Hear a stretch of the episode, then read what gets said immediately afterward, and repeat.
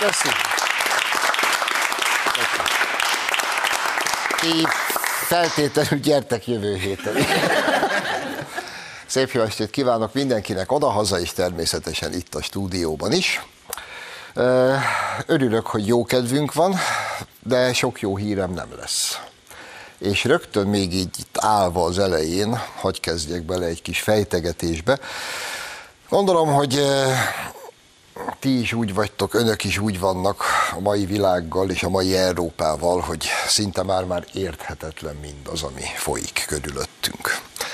És ha most ezt az egész kérdést Németországra szűkítem le egy pillanatra, és ezt fogom tenni. Pár nappal ezelőtt volt olvasható a Mandineren egy hír, miszerint a német BASF és a Volkswagen közölte, ha minden így marad, akkor a maguk részéről lehúzzák a rolót, és elhagyják Németországot. A BASF, a német ipar egyik zászlós hajója, a világ egyik legnagyobb vegyipari koncerne, hát a Volkswagen meg a Volkswagen. Ha ez a két német cég elhagyja Németországot, én nem tudom, mi fog történni, de hogy Németország nem Németország többé, az biztos. És a német nagy tőke, a német gyáriparosok részéről már elhangzott az a mondat, hogy Európa nem tud meglenni olcsó orosz energia nélkül, miközben mondjuk Ursula von der Pfizer pedig elmondta azt a mondatot, hogy egyszer és mindenkorra vége van annak a gazdaságnak. Európában, amely az olcsó orosz energiára épült fel. Ugye ez a két mondat viszonylag nehezen kibékíthető egymással. Ha Volkswagen és a BASF elmegy Németországból, akkor nem pusztán arról van szó szerintem, hogy az a német gazdasági és ipari csoda, amit itt a második világháború vége óta csodál Európa és a világ, az egyszer és mindenkorra megszűnik. Nem pusztán arról van szó, hogy hátra marad, én nem tudom, hogy mennyi munkanélküli, hanem arról van szó, hogy az a maradék német néplélek és étosz, ami egyébként nagy részben a német ipar teljesítményére épült fel, az visszavonhatatlanul és végérvényesen eltűnik. És van egy, én időnként jobb pillanataimban egy optimistán gondolok mindenre, és, és azt hiszem, vagy remélem hinni, hogy ezt a német nagytőke és a német ipar egész egyszerűen nem fogja hagyni, nem fogja megengedni. Sőt, jobb pillanataimban arra gondolok, hogy talán a német társadalom sem. Ugyanakkor pedig rosszabb pillanataimban meg az lebeg a szemem előtt, hogy a német társadalom egy dologban biztosan nem változott az elmúlt 500 évben, egy német újszülött, amit először megtanul, miután megszületett, az nem a mama meg a papa, hanem az, hogy javol. És teljesen mindegy, hogy mit mondanak neki éppen, amit meg kell értenie, javol. És hogyha ezt gondolom, akkor, akkor a német társadalomban már kevésbé hiszek. A német nagytőkéről pedig az a hír járja, hogy miközben egyfelől retteg mindezektől a dolgoktól, amit elmondtam, másfelől pedig más képviselői meg azt mondják, hogy őket ez az egész nem érdekli, őket egy dolog érdekli. 400 ezer munkavállaló hiányzik nekik évről évre. Ugyanis Németországban minden évben 400 ezer emberrel több hal meg, mint amennyi születik. És őt egy dolog érdekli, hogy ezt a 400 ezer embert, ezt pótolni kell. Hogy kell pótolni? Migrációval kell pótolni. És itt egyetlen adat, és a számok stimmelnek, csak nem egészen pontosak részemről, mert kerekítve vannak. Az a helyzet, drága barátaim, hogy ma Németországban, a Németországban lévő lengyelek, 70%-a dolgozik rendszeresen. A Németországban lévő ukrán menekültek 50 százaléka dolgozik rendszeresen, és a Németországban lévő, és nyilván torony magasan legmagasabb számú arab, muszlim, közelkeleti, afrikai és minden egyéb migránsoknak nem egészen a 20 százaléka dolgozik. Az összes többit a német adófizetők tartják el.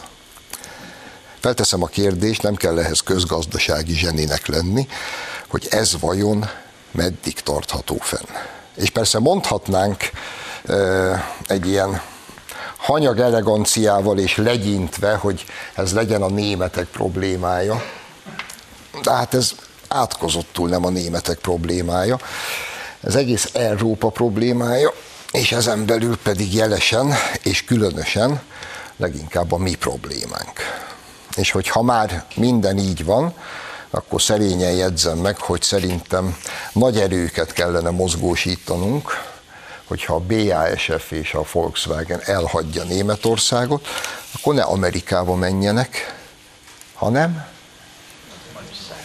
Hát, hogy úgy van? Mi lenne, ha hozzánk jönnének? Szerintem ez egy sokkal jobb buli lenne. No, és akkor haladjunk tovább. Itt van egy hír, amit múlt héten akartam még elmondani, csak nem maradt rá időm, de az múlt heti közönségnek megesküdtem, hogy erre visszatérünk, mert ebben is minden benne van, mint csebben a tenger, amit erről a mai világról tudni kell. Fölolvasom a címet, jó? Kiakadtak az ukrán transzneműek, amiért a háború miatt nem haladnak a nemváltással. Drágáim, olyan nagyon nem kommentálnám, csak úgy egy pillanatra úgy el, így, így, így elképzeltem magam, én egy ilyen empatikus fiú vagyok. Ugye ott van a szomszédunkban egy rettenetes háború. Lassan egy éve zajlik. Emberek ezrei halnak meg. Katonák ezrei halnak meg mindkét oldalon. És a né, vagy az ukrán transzneműek azzal vannak elfoglalva, hogy hát nem elég gyorsan megy az ő nem átalakító műtétjük. És ez volt az a pillanat, mikor így empatikusan beleképzeltem magam, mondjuk egy Donbassban, a lövészárokban egy éve ücsörgő ukrán katona helyébe, aki úgy reggel föl kell, és elolvassa ezt a hírt, hogy Kievben a rettenetesen szarul érzik magukat, mert éppen nincsenek átoperálva. Én biztos ez az a pont, amikor kérnék egy hét szabadságot, hazaugranék, de mindenképp magammal vinném a Kalasnyikovot 10-12 telitárral. Csak hogy világos legyen. Aztán ezt majd persze lehet a 444-be elemezni, hogy én miket beszélek, de még egyszer mondom, én egy ukrán Donbassban harcoló katona szemszögéből gondoltam végig ezt a helyzetet.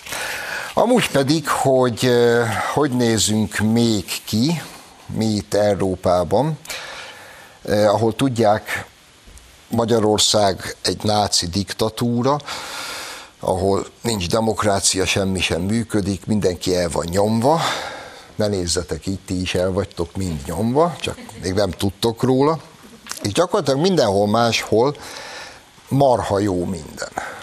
És egy nagyon kedves erdélyi barátom küldte el nekem ezt a kis felvételt, amit hamarosan bemutatok önöknek is, amit szintén múlt hétre ígértem, csak elmaradt, úgyhogy most meg fogjuk nézni, hogy hogy néz ki egy igazi, tökéletes, hamisítatlan, remekbe szabott demokrácia, ahol minden jól működik, és senki sincs elnyomva, ez pedig Románia.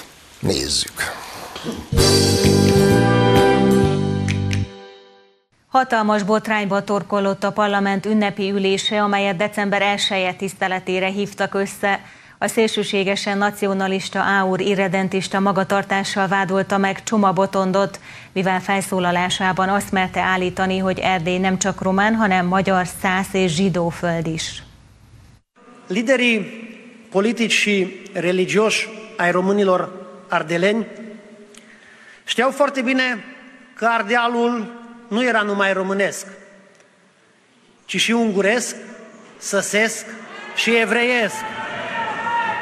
Și acest lucru s-a reflectat și în textul declarației de la Alba Iulia.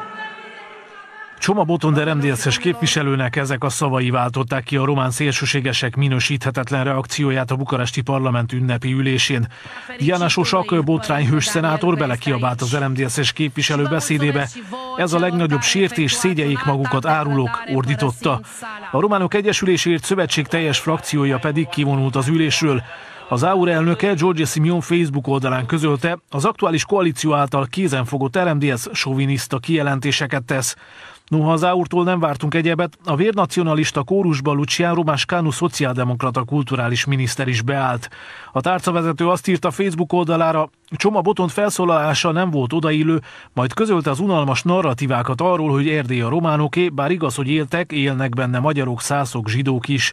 Majd hozzátette a nyilvánvaló valótlanságot, hogy a román állam teljesítette a Gyulafehérvári nyilatkozatban foglaltakat, Románia pedig a kisebbségekkel való bánásmód mintaállama.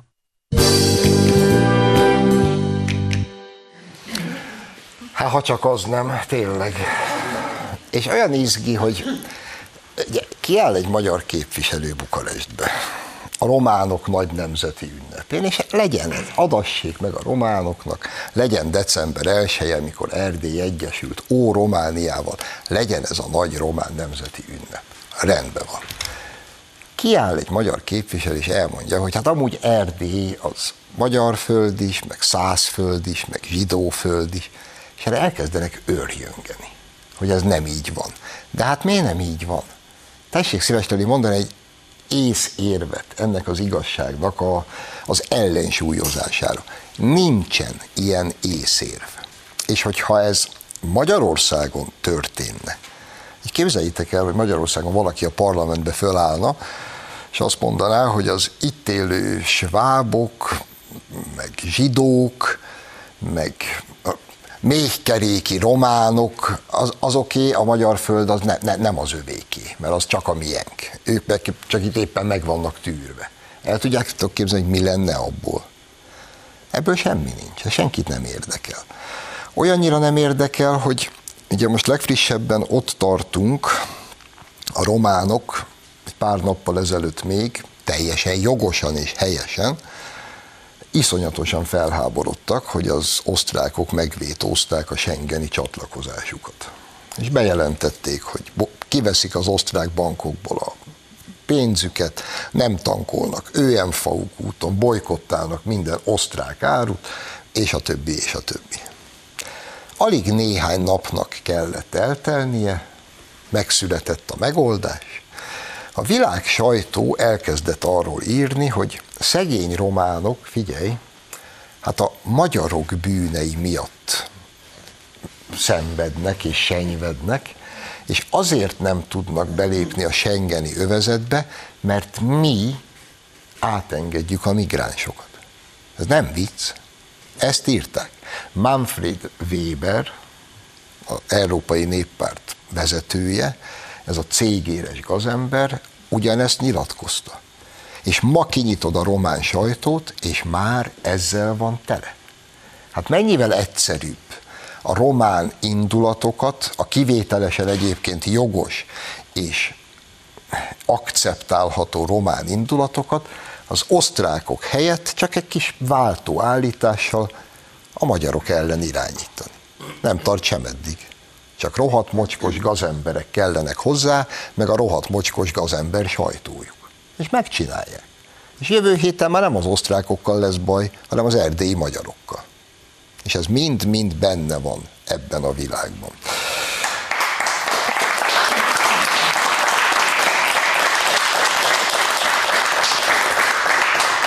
De hát ebben a világban van más is.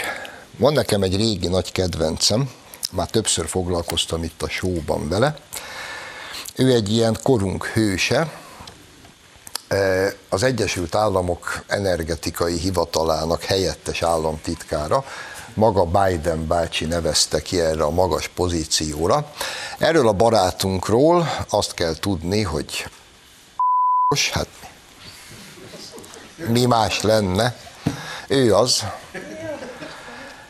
de az hagyján, mert ezen már senki nincs meglepve, de ő azzal vétette észre magát, azon túl, hogy így néz ki, hogy van egy ilyen kis furcsa szokása még azon kívül, ami, hogy a fiúit kutyának öltöztetve pórázon sétáltatja. Ezt itt többször bemutattam a showban.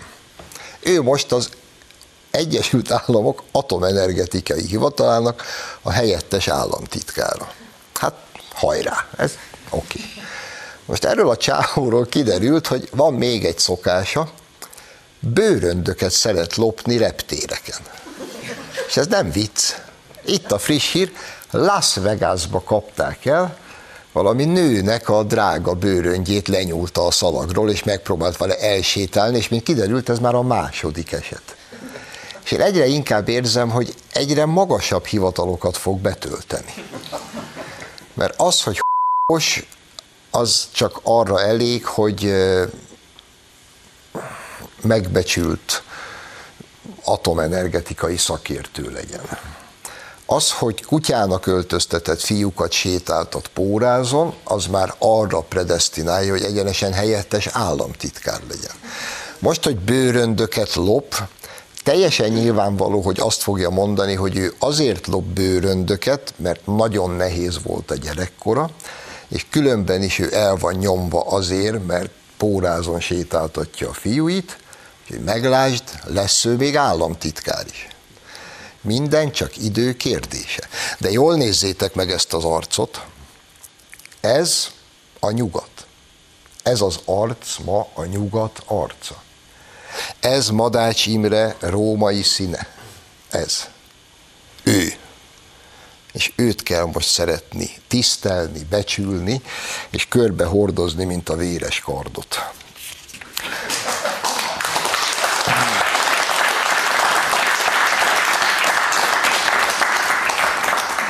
És hogy,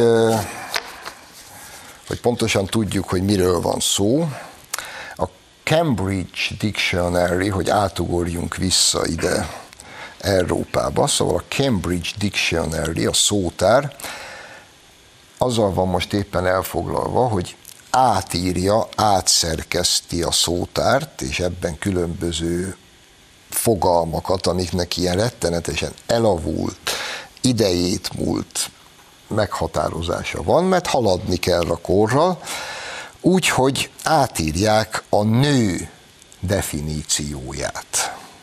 Az új definíció szerint a nő egy, mostantól jön az idézet, olyan felnőtt, aki nőként él és azonosítja magát, bár születésekor esetleg más neműnek született.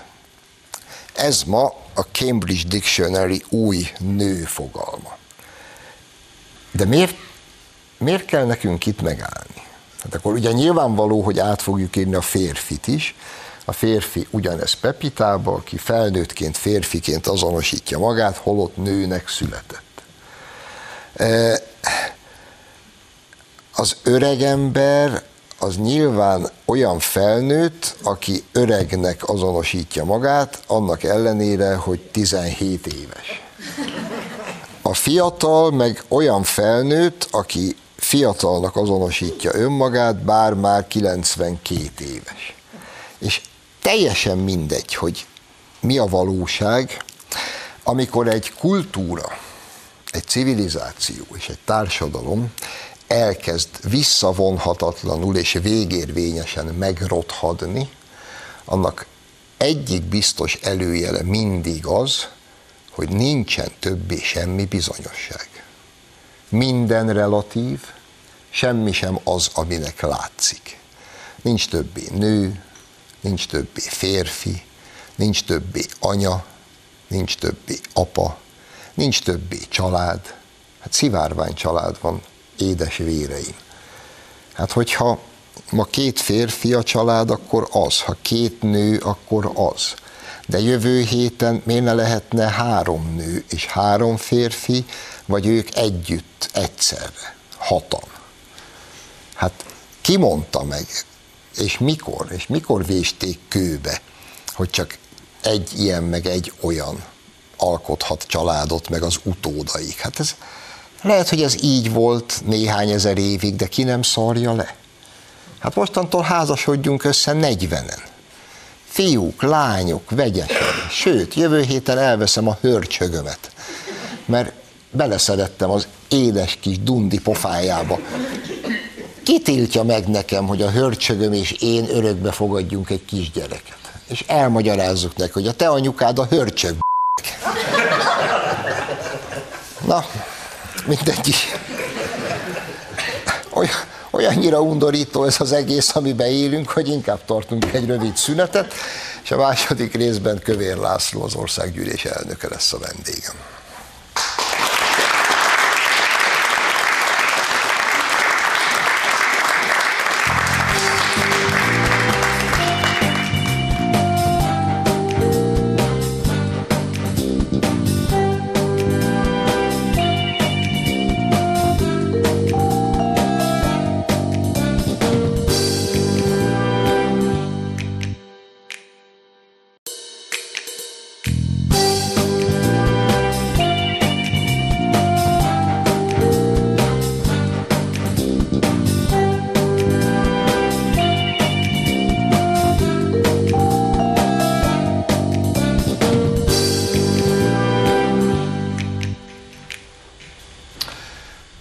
Az adást, vendégem tehát a stúdióban Kövér László, a Magyarország gyűlés elnöke.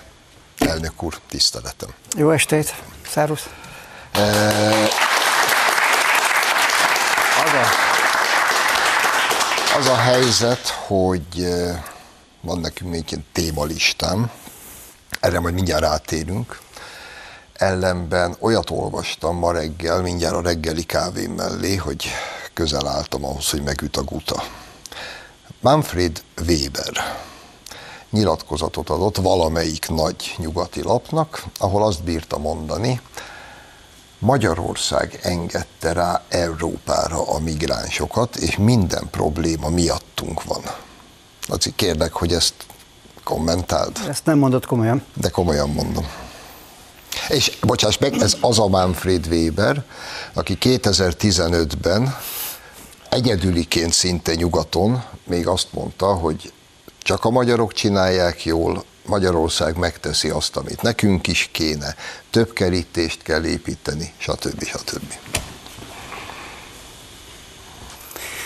Most össze kell eh, söpörnöm a megmaradt diplomácia érzékem eh, maradék morzsáit, hogy ne ragadtassam el magam túlságosan, úgyhogy eh, csak annyit vagyok képes most ebben a lelkállapotban mondani, hogy Manfred Weber egy címeres ökör, akinek a gonoszság ráment az agyára, úgyhogy... Eh, Jó, köszönöm. Pont. Nekem ez pont elég. akkor térjünk rá az egyéb témáinkra, és ha már a címeres ökröknél tartottunk, akkor beszéljünk egy kicsit, mégiscsak házelnöki minőségedben, vagy így, beszéljünk egy kicsit a, magyar ellenzék viselkedéséről a parlamentben. Ez valamiért a címeres ökörről Ezt a kínpadnak hívják? Valamelyik tévé eh, adón. Nap, nap, nap, gyú, gyú, hogy hívják, gyárfásféle Valami olyasmi. Igen. De ez végig is egy kicsit. Fotel elég kényelmetlen, tehát kezdésnek ez se rossz, Szóval, magyar ellenzék viselkedése. Hatházitól Szabó tímeáig. Hogy lehet ezt kibírni ott a pulpituson éppésszel?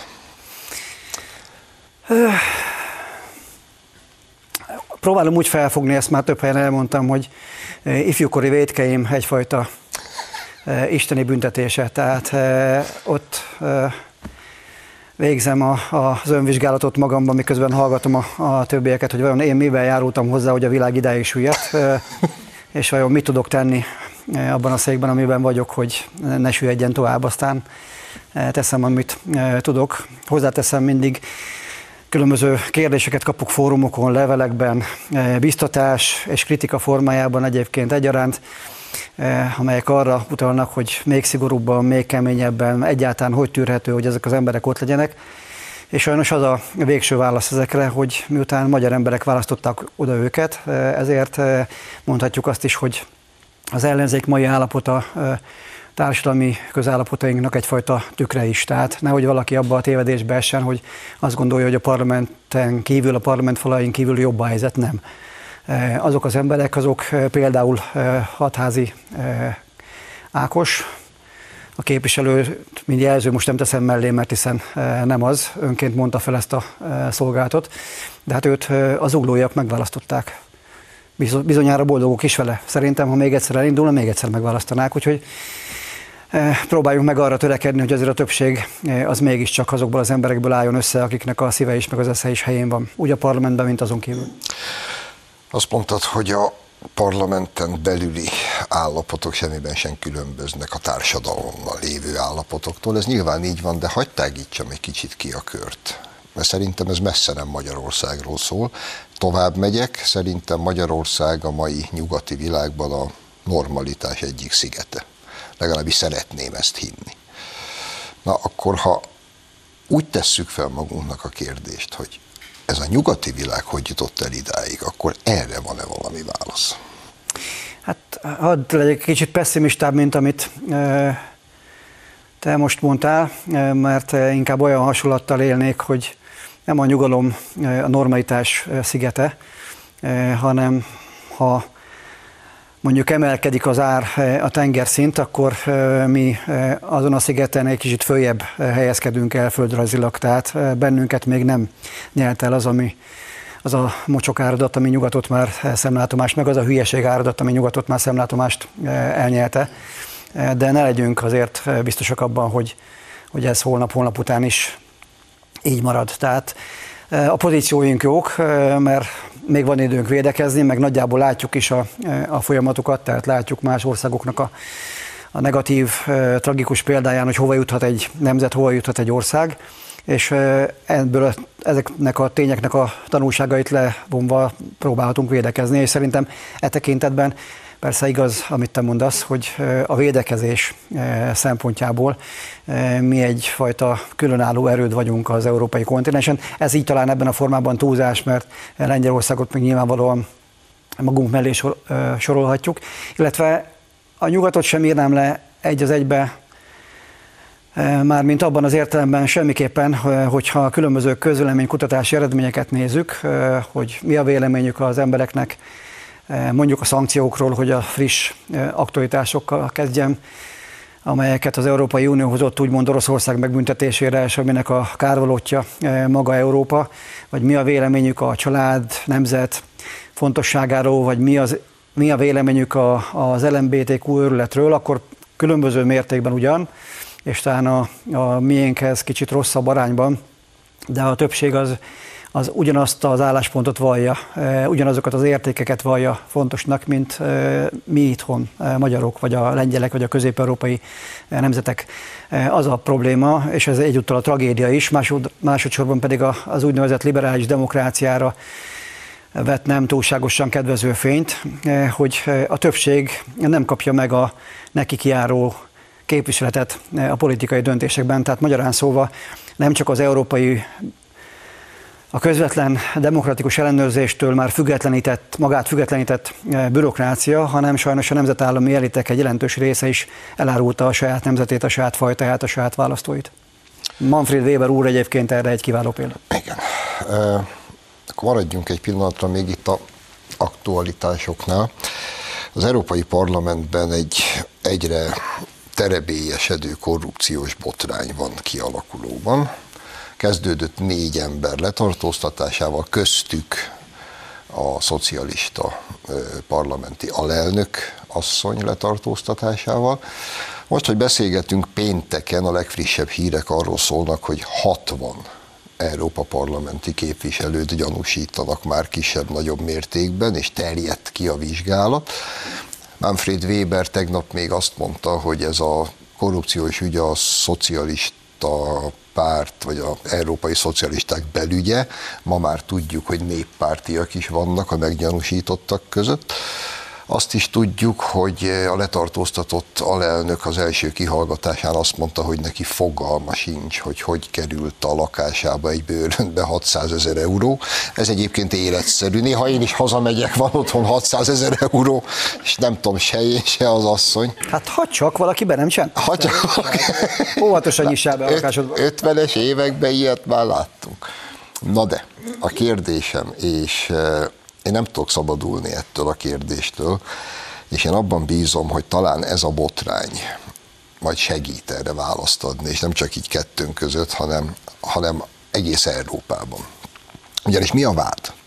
Az a vád, hogy a katari kormány pénzt adott ezeknek az embereknek, hogy ezért cserébe jókat mondjanak Katarról, és képviseljék a katari érdekeket. Mi a különbség e között, meg a között, hogy Soros György ad pénzt embereknek, köztük egyébként EP potentátoknak, hogy képviseljék az ő vagy az Egyesült Államok érdekeit. Mert az egyiket megtapsoljuk, a másik miatt meg letartóztatunk embereket. Mi a különbség? Mert nem, én nem értem. Hát volt egy rendszerváltozás kezdetekor egy cinikus, de sajnos a helyzetet bizonyos értelemben jól leíró mondás a két nagy párt képviselői közül valakinek a szájából. Én tudom, hogy ki volt, emlékszem rá, de most nem akarom fölidézni, hogy ezzel ne hiteltelenítsem a mondásnak a, a súlyát. súlyát és érvényességét, aki azt mondta, hogy az én kommunistám meg a te kommunistát között az a különbség, hogy a te kommunistát kommunista. Az én oligarchám meg a te oligarchát között az a különbség, hogy a te oligarchát oligarcha. Most a között, aki engem megveszteget, meg a között, aki téged megveszteget, az a különbség, hogy aki téged megveszteget, az gazember. Aki engem megveszteget, az filantróp.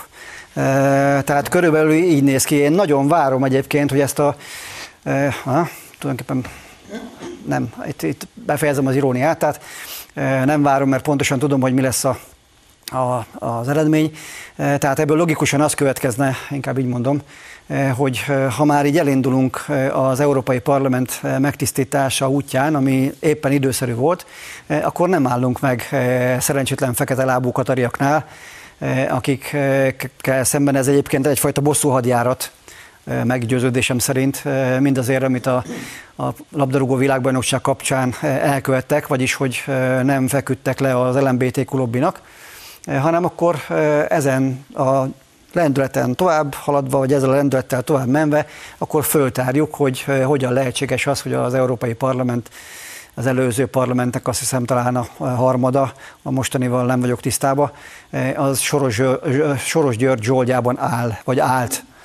És akkor hozunk egy világos összeférhetetlenségi szabályt, hogy mit szabad megengedni magának egy európai parlamenti képviselőnek. Ja, bocsánat, majdnem elfejtettem, egy európai bizottsági elnöknek és bizottsági tagnak, vagy egy európai bírónak. Honnan jöhet, honnan nem jöhet, kivel lehet kapcsolatban, kivel nem, kivel puszilkodhat a parlament folyosóján, kivel nem puszilkodhat a parlament folyosóján, és tovább, és tovább. És akkor egy ponton túl talán elhisszük az európai intézményeknek, hogy valóban a, a korrupció ellen küzd, nem pedig a korrupció bunkosboltját lóbálva a nemzeti függetlenségek ellen. De akkor, ha mert az a meglepő eredmény született a kérdésemre adott válaszodból, hogy nagyjából ugyanazt gondoljuk a kétféle korrupcióról, hogy nincs közöttük különbség. Akkor viszont egy, egy dolgot tegyünk tisztába, legalább most itt.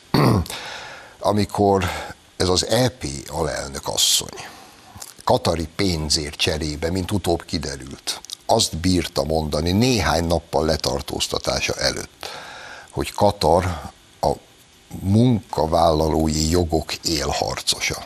Mondta ezt ugye nyilván azzal összefüggésben, hogy az egész világ azzal volt elfoglalva, hogy a vendégmunkások nem tudom hányan haltak meg a áldatlan állapotok miatt, miközben építették a stadionokat. Erre jött a görög hölgy, és elmondta, hogy Katar a munkavállalói jogok élharcosa.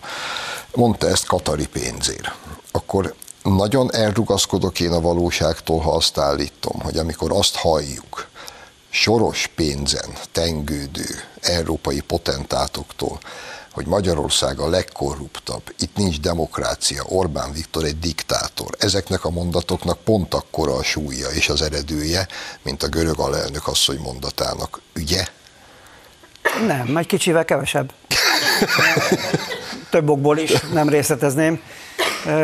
Katar kétségkívül talán nemzetközi közölemény nyomására is, de tudomásom szerint valamit csinál. próbált bevezetni olyan jogszabályokat, amelyek védik a vendégmunkásoknak a, a jogait, érdekeit, egyáltalán megengedi számukra, hogy hogy valamiféle érdekvédelmük legyen. Most, hogy az az európai standardek szerint elégséges vagy nem, én ezt meg sem tudom ítélni, és nem is akarok ebbe a vitába belemenni, de, de ennek legalább van valami valóság alapja. Nyilvánvalóan az alelnök asszony erre próbált utalni, amikor, amikor ezt a kijelentést tette. De amit a másik oldalon mondanak, az egy szintiszta demagógia, hazugság. Tehát azzal szemben viszont a most történéseknek a, a furcsa fénytörésében úgy tűnik, hogy az Európai Unió intézményrendszere az maga a rendszerbe szerzett korrupció. Soros Györgyel egyébként alapvetően a háttérben. Úgyhogy én régóta, még a botrány kitörését megelőzően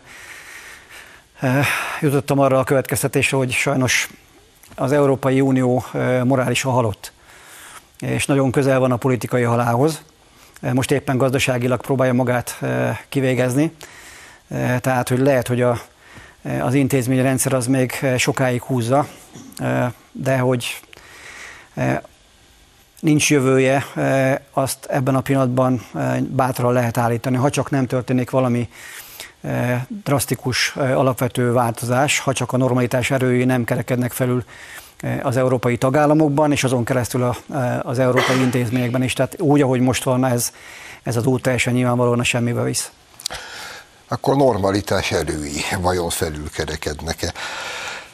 Lehetünk annyira optimisták, hogy azt a végül is létrejött megállapodást, amely létrejött Magyarország és az Európai Unió illetékesei között a bennünket megillető, nekünk járó, ne, nem könyör adományként és nem jóságból folyósítandó összegekről. Ezt meg azt kell még csináljuk, de elvileg hozzájutunk. Ez, ez egy optimista szenárió, és mondhatjuk, hogy úgy tűnik, hogy utolsó pillanatban szemben az Európai Parlamenttel az Unió valódi döntéshozói a józanész felülkerekedett, avagy ugyanazt fogják velünk végig játszani, mint a lengyelekkel. Megállapodtunk, egymás kezébe csaptunk, hurrá, hurrá, és egy büdös vasat nem fogunk kapni. Hát ezen én is gondolkodtam, aztán eszembe jutott egy régi emlékem, még 18 éves koromban előfelvétel is voltam Kalucsán a forradalmi ezrednél, és amikor Jó hely. készültem először a szabadságra, és mondtam, hogy megyek haza a szabadságra, erre azt mondta egy öreg katona, hogy kopasz, akkor voltál szabadságon, amikor már visszajöttél. Tehát erre azt tudom mondani, hogy amikor már elköltöttük azokat a pénzeket, majd akkor. Tehát addig, addig ezekben nem szabad megbízni. Egy másik régi emlékem, egy 90-es választási kampánygyűlésen mondta egy idős parasztember nekem, a rendszerváltás megítélése is benne volt ebben egy kicsikét, hogy fiam, jegyezd meg, hogy kecskének és kommunistának soha ne fordítsa a hátat. Tehát ez a brüsszeli bürokráciára az teljes mértékben igaz, igazabb, mint egyébként az talán ebből a példázatból kitűnik. Kecskének és kommunistának, imádom. Maradjunk még egy picit az Európai Parlamentnél, de már hazai vonatkozásokban. Tudom, hogy Magyarország gyűlés elnöke vagy, és semmi közöd az Európai Parlamenthez, de hát legalább nevében mégis az is csak egy parlament. Te hogyan ítéled meg az Európai Parlamentben ülő ellenzéki magyar képviselők mondjuk elmúlt egy-másfél-két éves tevékenységét? Hát még mielőtt erre válaszolnék, van egy ötletem számukra, most, hogy zajlik az Európai Parlamentben ez a e, gigantikus botrány, most javasolhatnák, hogy az Európai Parlament vegye át a Magyarországgyűlés vagyonbevallási rendszerét, amit egyébként az Európai Bizottsággal közreműködve finomítottunk. Korábban átvettük az övéket, amikor azt mondták, hogy a miénk nem elég átlátható, a miénk volt egy 20 oldal, az övék körülbelül másfél, akkor mondták, hogy ja, hát nem így gondolták, hogy a miénk átláthatóbb legyen, tehát az így nem jó, akkor hozzuk vissza a régit, de hogy mégis nekik legyen igazuk, azért egy kicsit bükköljünk azon a régén, na most ez a helyzet. Most akkor a tisztelt baloldali európai parlamenti képviselők ezt vigyék szépen vissza Brüsszelbe, és mondják, hogy ha a magyar parlamentben jó, akkor szerintük jó lesz a Brüsszelbe is. E, egyébként pedig annyit csak, hogy nettó hazárlók, tehát e, sok beszélni való nincs róluk. Ezt így ki lesz írva a 444 címlapjára. Ez a mondatod lesz szemlézve. Én a magam részéről mélységesen egyetértek veled. Egy pár szót ejtsünk Európa kapcsán a háborúról is. Ugye én most már ides egy éve hallgatom, mert ides majdnem egy éve tört ki ez a rettenet itt a szomszédságunkban, és én a háborút megelőzően egy héttel körülbelül azt mondtam, hogy egy hülye is tudja, hogy Oroszország sosem fogja megtámadni Ukrajnát. Jelentem, ezt nem magamtól találtam ki, mert ugyanezt állította a brit, meg a német, meg a mindenféle titkosszolgálat, meg mindenféle Európai Uniós potentát is. Hittem nekik, rosszul tettem. Eltelt... Én is ezt gondoltam. Viszont amikor Oroszország megtámadta Ukrajnát, akkor, akkor pedig azt gondoltam, ez volt február 24-e talán, akkor meg azt gondoltam, hogy nagyjából március idusára ennek vége is lesz, mert az oroszok addigra befejezik. Eltelt egy év, nem hogy befejezték, hanem hát helyek közel olyan kudarcokat bírtak elszenvedni, mint mondjuk az Egyesült Államok Afganisztánban. Lesz ennek belátható időn belül vége? Van valami pozitív vagy optimista forgatókönyv az egészre? Hát semmiképpen nincs. Tehát, mert ha holnap befejeződne, adja Isten, a csodát tenne, azok a súlyos következmények, amelyeket az a háború okozott, úgy Ukrajna jelentős részének az elpusztításában, mind Oroszország, Európáról történő gazdasági, politikai és imittamott kulturális leválasztásában, eh, mind az Európai eh, Unió tagállamainak a, a meggyengítésében, a kiszolgáltatottság fokozásában csak most már nem kétfelé, energetikailag kelet felé, más szempontból nyugat felé, hanem egyértelműen az Egyesült Államok irányába. Ezek a következmények itt maradnak még hosszú-hosszú idő, időig, akkor is, hogyha egyébként esetleg lenne valakiben arra késztetés, hogy a dolgokat a háború előtti állapotokra próbálja meg visszahozni, restaurálni, amit egyébként sajnálatos módon nem hiszek. Tehát ebben a pillanatban nincs ilyen ambíció Európában, és talán Oroszországban sincs. És hogyha ez így marad, akkor ez tragikus következményekkel jár. Európa az Euróatlanti Birodalom perifériája lesz, annak a perifériája, és pedig mi leszünk itt Közép-Európában. Azok a harcos testvéreink, barátaink a Baltikumtól Lengyelországon át Romániáig, akik most egyértelműen az amerikaiak álláspontját próbálják meg megvalósítani az európai döntéshozatalban, meg azok is, akik figyelmeztetnek arra, hogy ebből azért nem biztos, hogy mi hosszú távon jól tudunk kijönni. De hát adja Isten, hogy legyen az, amit mondok, holnap legyen béke, aztán derüljön ki, hogy már megint tévedtünk. Az elnök úr, kedves Laci, köszönöm szépen, hogy itt voltál. Önöknek köszönjük a megtisztelő figyelmet itt is, és odahaza a képernyők előtt is. Minden jót kívánok továbbiakban is, áldott és békés karácsonyt, és az új esztendőben találkozunk. Viszontlátásra!